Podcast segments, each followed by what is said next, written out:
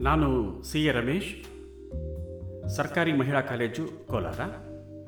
ಈಗಾಗಲೇ ಒಂದಷ್ಟು ಜನ ಟೀಚಿಂಗ್ ಚಾಲೆಂಜ್ ತಗೊಂಡು ಕೆಲವು ಕವಿತೆಗಳನ್ನು, ಕೆಲವು ಲೇಖನಗಳನ್ನು, ನಾಟಕ ಸಂಬಂಧಪಟ್ಟ ವಿವರಣೆಗಳನ್ನು ಕೊಟ್ಟಿದ್ದಾರೆ. ಹಾಗೆ ನನ್ನದು ಒಂದಷ್ಟು ಪ್ರಯತ್ನವನ್ನು ಇಲ್ಲಿ ನಾನು ಪಡ್ತಿದ್ದೇನೆ. ಮೊದಲಿಗೆ ಎ ಕೆ ರಾಮಾನುಜನ್ ಅವರ ಒಂದು ಕೊಡೆ, ಒಂದು ವಾಚು ಕವಿತೆ, ಅದರ ಓದು ಮತ್ತು ವಿವರಣೆ ಇಲ್ಲಿದೆ. ಇದು ಬಿ ಎ ಎರಡನೇ ಸೆಮಿಸ್ಟರ್ ಐಚ್ಛಿಕ ಕನ್ನಡ ವಿದ್ಯಾರ್ಥಿಗಳಿಗೆ ಪಠ್ಯವಾಗಿದೆ.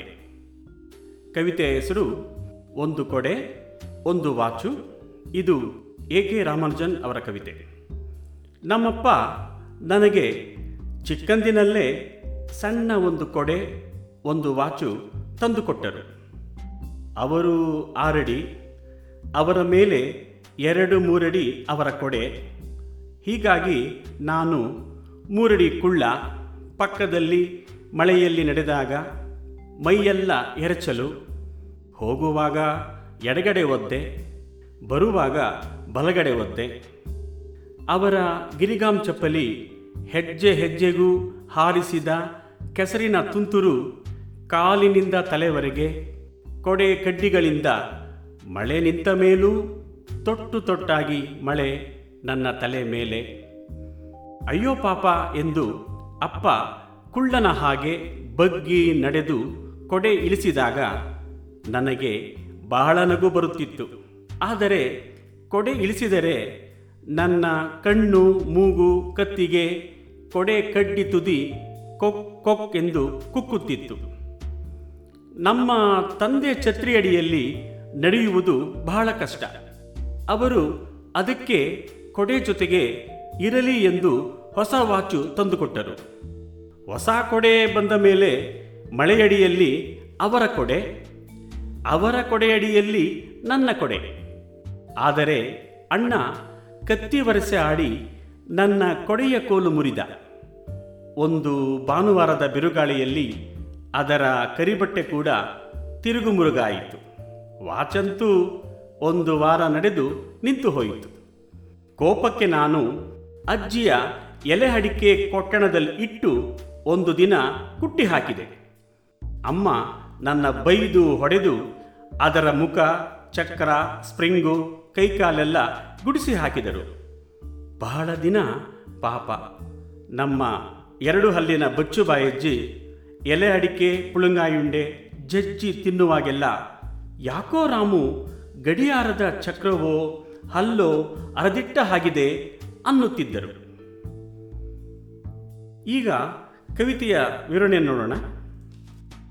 ರಾಮಾನುಜರ ಕಾವ್ಯ ಮೇಲುನೋಟಕ್ಕೆ ಸೀಮಿತ ಎನಿಸಿದರೂ ಅದು ಕಾವ್ಯಕ್ಕೆ ಒಂದು ಅನನ್ಯವಾದ ಅಭಿವ್ಯಕ್ತಿಯನ್ನು ನೀಡುತ್ತೆ. ರಾಮಾನುಜರ ಕಾವ್ಯ ಲಯ ಗದ್ಯಲಯಕ್ಕೆ ತೀರ ಹತ್ತಿರವಾದದ್ದು. ಆದರೆ ಗದ್ಯದಲ್ಲಿ ಸಂಗ್ರಹಿಸಲು ಹೊರಟರೆ ಆ ಕಾವ್ಯದ ಗುಣವೇ ಹೋಗಿಬಿಡುತ್ತದೆ.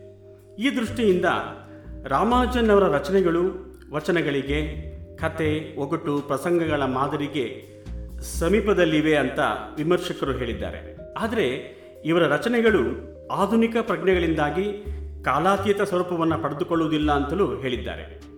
ಸದ್ಯದ ಈ ಕವಿತೆ ಹಿರಿಯರ ಮಾರ್ಗದರ್ಶನದಲ್ಲಿ ಕಿರಿಯರು ನಡೆಯಬೇಕೆನ್ನುವ ಹಿರಿಯರ ಮನೋಧರ್ಮವನ್ನು ಅದು ಮಿಡಿದು ವರ್ತಿಸುವ ಕಿರಿಯರ ಮನಸ್ಥಿತಿಯನ್ನು ಧ್ವನಿಸುತ್ತದೆ. ಇಲ್ಲಿ ಕೊಡೆ ಹಿರಿಯರ ನೆರಳು ಎನಿಸಿದ್ದು ಸಂಕೇತವೆನಿಸಿದರೆ, ವಾಚು ಹಿರಿಯರು ಹಾಕುವ ರೇಖೆಗಳನ್ನು ಮೀರಬಾರದು ಎನ್ನುವ ಎಚ್ಚರದ ಗಂಟೆ. ತಮ್ಮ ಆಶ್ರಯದಲ್ಲೇ ಬದುಕಬೇಕು, ತಾವು ಹಾಕುವ ಗೆರೆ ದಾಟಬಾರದು ಎನ್ನುವ ಷರತ್ತಿನೊಂದಿಗೆ ತಮ್ಮ ಮಕ್ಕಳನ್ನು ಬೆಳೆಸುವ ಹಿರಿಯರ ಮನಸ್ಥಿತಿ ಇಲ್ಲಿದೆ. ಹಿಂದಿನ ಪರಂಪರೆಯ ಅಡಿಯಲ್ಲಿ ಅಥವಾ ನೆರಳಲ್ಲಿ ಇಂದಿನ ಹೊಸ ತಲೆಮಾರು ನಡೆಯಬೇಕು ಎನ್ನುವ ಒತ್ತಾಯ ಹಿರಿಯರು ಹಾಕುತ್ತಾರೆ. ಆದರೆ ಹಿರಿಯರ ಮತ್ತು ಕಿರಿಯರ ನಡುವಿನ ಅಂತರ ಹೆಚ್ಚಿದ್ದು ಹೊಂದಾಣಿಕೆಯ ಕೊರತೆ ಗೋಚರವಾಗುತ್ತದೆ. ಹಿರಿಯರು ಹಿಡಿದ ಕೊಡೆಯಿಂದ ಪೂರ್ತಿಯಾಗಿ ಮಳೆಯಿಂದ ರಕ್ಷಣೆ ಸಿಗುವುದಿಲ್ಲ. ಆ ಕಡೆ ತಪ್ಪಿಸಿಕೊಳ್ಳಲು ಹೋದರೆ ಮತ್ತೊಂದೆಡೆ ನೆನೆಯುವುದು, ಈ ಕಡೆ ತಪ್ಪಿಸಿಕೊಳ್ಳಲು ಹೋದರೆ ಆ ಕಡೆ ನೆನೆಯುವುದು. ಜೊತೆಗೆ ಹಿರಿಯರು ಧರಿಸಿರುವ ಚಪ್ಪಲಿಯ ಕೆಸರು ಕಿರಿಯರ ದೇಹವನ್ನ ಅವರು ಧರಿಸಿರುವ ಉಡುಪುಗಳನ್ನು ಹಾಳು ಮಾಡುತ್ತದೆ.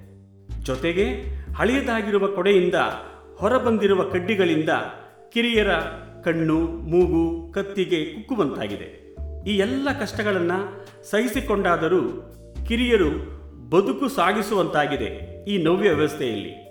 ಕೊಡೆಯ ಕಡ್ಡಿಗಳಿಂದ ಹನಿಯುವ ನೀರ ಹನಿಗಳು ಮಗನನ್ನ ತೋಯಿಸುತ್ತಿದ್ದನ್ನ ಕಾಣುವ ತಂದೆ ಕೆಳಗೆ ಬಗ್ಗಿದಾಗ ಕೊಡೆಯ ತುದಿ ಮಗನ ಕಣ್ಣಿಗೆ ಮೂಗಿಗೆ ಕುಕ್ಕುತ್ತದೆ.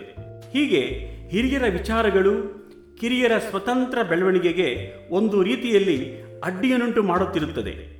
ಹಿರಿಯರ ನೆರಳಿನಲ್ಲಿ ನಡೆಯುವುದು ಬಲು ಕಷ್ಟ ಎನ್ನುವ ನಿರೂಪಕರು ತಂದೆ ನೀಡಿದ್ದ ವಾಚನ್ನ ಅಜ್ಜಿಯ ಎಲೆಡಿಕೆ ಕೊಟ್ಟಣದಲ್ಲಿ ಇಟ್ಟು ಕುಟ್ಟಿ ಹಾಕುತ್ತಾರೆ. ಇದರಿಂದ ಆಧುನಿಕ ಸ್ಪರ್ಶದಿಂದ ಹಿರಿಯರ ನೆರಳಿನಲ್ಲಿ ನಡೆಯುವ ಕಿರಿಯರ ಮುಗ್ಧಭಾವವನ್ನು ನಾವು ಕಳ್ಕೊಂಡಾಗಿದೆ. ಅದರ ಕೊರಗು ಹಿರಿಯರನ್ನು ಬಾಧಿಸದೇ ಇರೋದು ಎನ್ನುವ ಭಾವ ಈ ಕವಿತೆಯಲ್ಲಿದೆ. ಅದು ಕೊನೆಯ ಸ್ಟ್ಯಾಂಜಾವನ್ನು ನೆನೆದಾಗ ಗೊತ್ತಾಗುತ್ತೆ. ಒಟ್ಟಾರೆ ಈ ಕವಿತೆ ಹಿರಿಯರ ಅನುಭವದ ಅಡಿಯಲ್ಲಿ ಅವರ ಮಾರ್ಗದರ್ಶನದಲ್ಲಿಯೇ ಕಿರಿಯರು ಸಾಗಬೇಕು ಎನ್ನುವ ಹಳಳಿಕೆಯನ್ನು ತೆರೆದಿಡುತ್ತದೆ. ಆದರೆ ಕಿರಿಯರ ಮನೋಧರ್ಮ ಹಿರಿಯರ ಆ ನಡೆಯನ್ನು ಒಪ್ಪಿಕೊಳ್ಳುವುದಿಲ್ಲ ಎನ್ನುವ ಸ್ಥಿತಿ ಈ ಕವಿತೆಯ ವಸ್ತುವಾಗಿದೆ ಎನ್ನಬಹುದು. ಪಠ್ಯದಲ್ಲಿ ಈ ಕವಿತೆಗೆ ನೀಡಿರುವ ಪ್ರಶ್ನೆಗಳು ಈ ರೀತಿ ಇದೆ. ಅದನ್ನೊಮ್ಮೆ ನೋಡೋಣ. ಮೊದಲನೇ ಪ್ರಶ್ನೆ, ಕವಿತೆಯ ನಿರೂಪಕ ತನ್ನ ತಂದೆಯ ಜೊತೆ ಕೊಡೆ ಹಿಡಿದು ನಡೆಯುವಾಗ ಎದುರಾಗುವ ಸಮಸ್ಯೆಗಳ ಸ್ವರೂಪ ಎಂಥದ್ದು ಅನ್ನುವುದು. ಇದು ಬಹಳ ಸುಲಭವಾದ ಪ್ರಶ್ನೆ. ಆದರೆ ಎರಡನೇ ಪ್ರಶ್ನೆ, ನಿರೂಪಕನದು ಕೇವಲ ಕೊಡೆಯ ಸಮಸ್ಯೆಯೇ? ಇದು ಎರಡು ಪೀಳಿಗೆಗಳ ನಡುವೆ ಉದ್ಭವಿಸುವ ಹೊಂದಾಣಿಕೆಯ ಸಮಸ್ಯೆ ಎಂದು ಅನಿಸಿದರೆ ಹೇಗೆ ವಿವರಿಸಿ? ಅಂತನೂ ಇದೆ ಇದಕ್ಕೆ ಈಗ ನೀವು ನೀಡಿದ ವಿವರಣೆ ಜೊತೆಗೆ ಈ ಕವಿತೆಗೆ ಪಠ್ಯದಲ್ಲಿ ನೀಡಿರುವ ಆಶಯದ ಮಾತುಗಳನ್ನು ನೋಡೋಣ. ಅದು ಬಹಳ ಸಹಾಯಕ್ಕೆ ಬರುತ್ತೆ. ನಿರೂಪಕನಿಗೆ ತನ್ನ ಬಾಲ್ಯದಲ್ಲಿ ತನ್ನ ತಂದೆ ಕೊಡಿಸಿದ ಒಂದು ಸಣ್ಣ ಕೊಡೆ ಹಾಗೂ ಒಂದು ವಾಚಿನ ಬಳಕೆಯ ವಿವರಗಳನ್ನು ಹಾಗೂ ಅದನ್ನು ಕೊಡಿಸಿದ ತನ್ನ ತಂದೆಯ ವಿವರಗಳನ್ನು ಕವಿತೆ ಕೊಡುತ್ತಿರುವಂತೆ ಮೇಲ್ಮೇಗೆ ಅನಿಸಿದರೂ ಕವಿತೆ ಬೆಳೆದಂತೆ ಕವಿತೆ ಕೇವಲ ಈ ವಿವರಗಳಿಗೆ ಸೀಮಿತವಾಗದೆ ಮತ್ತೇನನ್ನೋ ಧ್ವನಿಸುತ್ತಿದೆ. ಆದರೆ ಅದು ಅರ್ಥಕ್ಕೆ ದಕ್ಕದಷ್ಟು ಗೋಜಲಾಗುತ್ತಿದೆ ಎಂದು ಅನ್ನಿಸ್ತೊಡಗುತ್ತದೆ. ನಿರೂಪಕ ತನ್ನ ಅಪ್ಪನ ವ್ಯಕ್ತಿತ್ವದ ಆವರಣದಿಂದ ಬಿಡಿಸಿಕೊಳ್ಳಲು ನಡೆಸುವ ಸಾಹಸದಂತೆಯೂ, ತನ್ನ ಸ್ವಂತಿಕೆಯ ಸ್ಥಾಪನೆಗಾಗಿ ತೊಳಲುವಂತೆಯೂ ಮಾನವ ಸಹಜ ಅಸ್ತಿತ್ವವಾದಿ ಹುಡುಕಾಟದ ಹಂಬಲವೂ ಹೀಗೆ ಹಲವು ಆಯಾಮಗಳ ಅರ್ಥ ಸಾಧ್ಯತೆಯ ಕಡೆಗೆ ಕವಿತೆ ಹೊರಳುತ್ತದೆ. ಪರಂಪರೆ ಮತ್ತು ಪೀಳಿಗೆಗಳ ನಡುವಿನ ಹೊಂದಾಣಿಕೆಯ ಅಂತರದಿಂದ ಉಂಟಾಗುವ ಆಯಾಮವೂ ಈ ಕವಿತೆಗಿದೆ. ಈ ಆಶಯ ಕೂಡ ಬಹಳ ಮುಖ್ಯವಾದದ್ದು. ಈ ಕವಿತೆಯನ್ನು ಅರ್ಥ ಮಾಡಿಕೊಳ್ಳೋದಿಕ್ಕೆ ಹಾಗೆಯೇ ಮೂರನೇ ಪ್ರಶ್ನೆ, ಎರಡು ಪೀಳಿಗೆಗಳ ನಡುವಿನ ಹೊಂದಾಣಿಕೆಯ ತೊಳಲಾಟದ ಸೂಕ್ಷ್ಮಗಳನ್ನು ಅಭಿವ್ಯಕ್ತಿಸಲು ಕವಿತೆ ಬಳಸುವ ರೂಪಕಗಳು ಯಾವುವು ಪರಿಶೀಲಿಸಿ ಅನ್ನುವುದು. ಇದು ಬಹಳ ಆಕರ್ಷಕವಾದ ಪ್ರಶ್ನೆನೇ. ಇಲ್ಲಿ ಕವಿತೆಯ ಮೊದಲ ಭಾಗದಿಂದ ಕೊಡೆ, ವಾಚು, ಎತ್ತರ, ಕುಳ್ಳು, ಮಳೆ, ಎರಚಲು, ಕೆಸರಿನ ತುಂತುರು, ಕೊಡೆ, ಕಡ್ಡಿ, ತುದಿ ಅಣ್ಣನ ಕತ್ತಿ ವರಸೆ, ಹೊಸ ಕೊಡೆ ಮುರಿಯುವುದು, ನಿಂತ ವಾಚು, ಎಲಡಿಕೆ ಕೊಟ್ಟಣ, ಕೊನೆಯ ಮಾತು ಹಲ್ಲು ಹರಿದಿಟ್ಟ ಹಾಗಿದೆ ಅನ್ನುವ ಅಜ್ಜಿಯ ಮಾತು, ಇವೆಲ್ಲವೂ ರೂಪಗಳೇ ಆಗಿವೆ. ಮತ್ತೆ ಈ ಪಠ್ಯದ ಕೊನೆ ಪ್ರಶ್ನೆ, ಮೊಮ್ಮಗನ ವಾಚನ್ನ ಅಜ್ಜಿ ಎಲೆ ಅಡಿಕೆ ಕುಟಾಣಿಯಲ್ಲಿ ಕುಟ್ಟಿ ಬಿಡುವುದು ಏನನ್ನ ಧ್ವನಿಸುತ್ತದೆ? ಇದು ಬಹಳ ಒಳ್ಳೆಯ ಪ್ರಶ್ನೆ ಇದು. ಇಲ್ಲಿ ನಮ್ಮ ಯುವಕರ ಬದುಕು ಆಧುನಿಕ ಸ್ಪರ್ಶದಿಂದ ಮುಗ್ಧತೆ, ಭಯಭಕ್ತಿಯನ್ನು ಕಳೆದುಕೊಂಡಿದೆ ಎನ್ನಬಹುದು. ಅದರ ಕೊರಗು ಹಿರಿಯರನ್ನು ಬಾಧಿಸುವ ರೀತಿ ಈ ಕೊನೆಯ ಸ್ಟ್ಯಾಂಚದ ಸಾಲುಗಳಲ್ಲಿ ಮೂಡಿದೆ. ಮತ್ತೊಮ್ಮೆ ನೆನೆಯುವುದಾದರೆ, ಬಹಳ ದಿನ ಪಾಪ ನಮ್ಮ ಎರಡು ಹಲ್ಲಿನ ಬಚ್ಚುಬಾಯಜ್ಜಿ ಎಲಡಿಕೆ, ಪುಳ್ಳಂಗಾಯುಂಡೆ ಜಜ್ಜಿ ತಿನ್ನುವಾಗೆಲ್ಲ ಯಾಕೋ ರಾಮು ಗಡಿಯಾರದ ಚಕ್ರವೋ, ಹಲ್ಲೋ ಅರದಿಟ್ಟ ಹಾಗಿದೆ ಅನ್ನುತ್ತಿದ್ದರು. ಹೀಗೆ ಈ ಕವಿತೆ, ಒಟ್ಟಾರೆ ಈ ಕವಿತೆಯ ಕವಿ ಪರಿಚಯವನ್ನು ಈಗ ನಾನು ಕೊನೆಯಲ್ಲಿ ಮಾಡ್ತಾ ಇದ್ದೇನೆ ಉದ್ದೇಶಪೂರ್ವಕವಾಗಿಯೇ.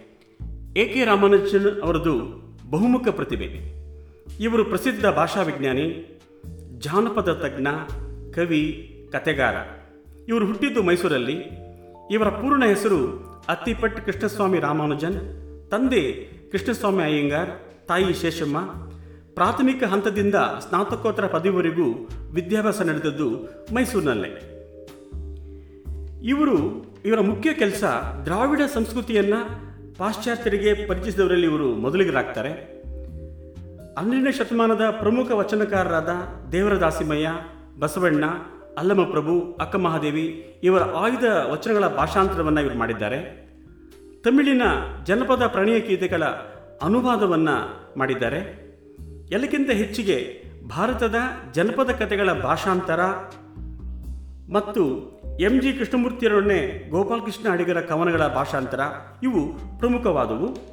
ಹೊಕ್ಕಳಲ್ಲಿ ಹೂವಿಲ್ಲ ಮತ್ತು ಇತರ ಪದ್ಯಗಳು, ಕುಂಟೋಬಿಲ್ಲೆ ಇವರ ಪ್ರಮುಖ ಕವನ ಸಂಕಲನಗಳು, ಮತ್ತೊಬ್ಬನ ಆತ್ಮಚರಿತ್ರೆ ಇವರ ಸ್ವತಂತ್ರ ಕಾದಂಬರಿ. ಇವರಿಗೆ ಸಂದ ಪ್ರಶಸ್ತಿಗಳು ಅಮೆರಿಕದ ಮೆಕಾರ್ಥರ್ ಫೌಂಡೇಶನ್ನಿಂದ ಜೀನಿಯಸ್ ಅವಾರ್ಡ್, ಭಾರತ ಸರ್ಕಾರದ ಪದ್ಮಶ್ರೀ ರಾಜ್ಯ ಸಾಹಿತ್ಯ ಅಕಾಡೆಮಿ ಪ್ರಶಸ್ತಿ ಇತ್ಯಾದಿ. ರಾಮಾನುಜನ್ ಅವರ ನೆನಪಿನ ಸಂಪುಟ ಸಾವಿರದ ಒಂಬೈನೂರ ತೊಂಬತ್ಮೂರರಲ್ಲಿ ಪ್ರಕಟಗೊಂಡಿದೆ. ಧನ್ಯವಾದಗಳು.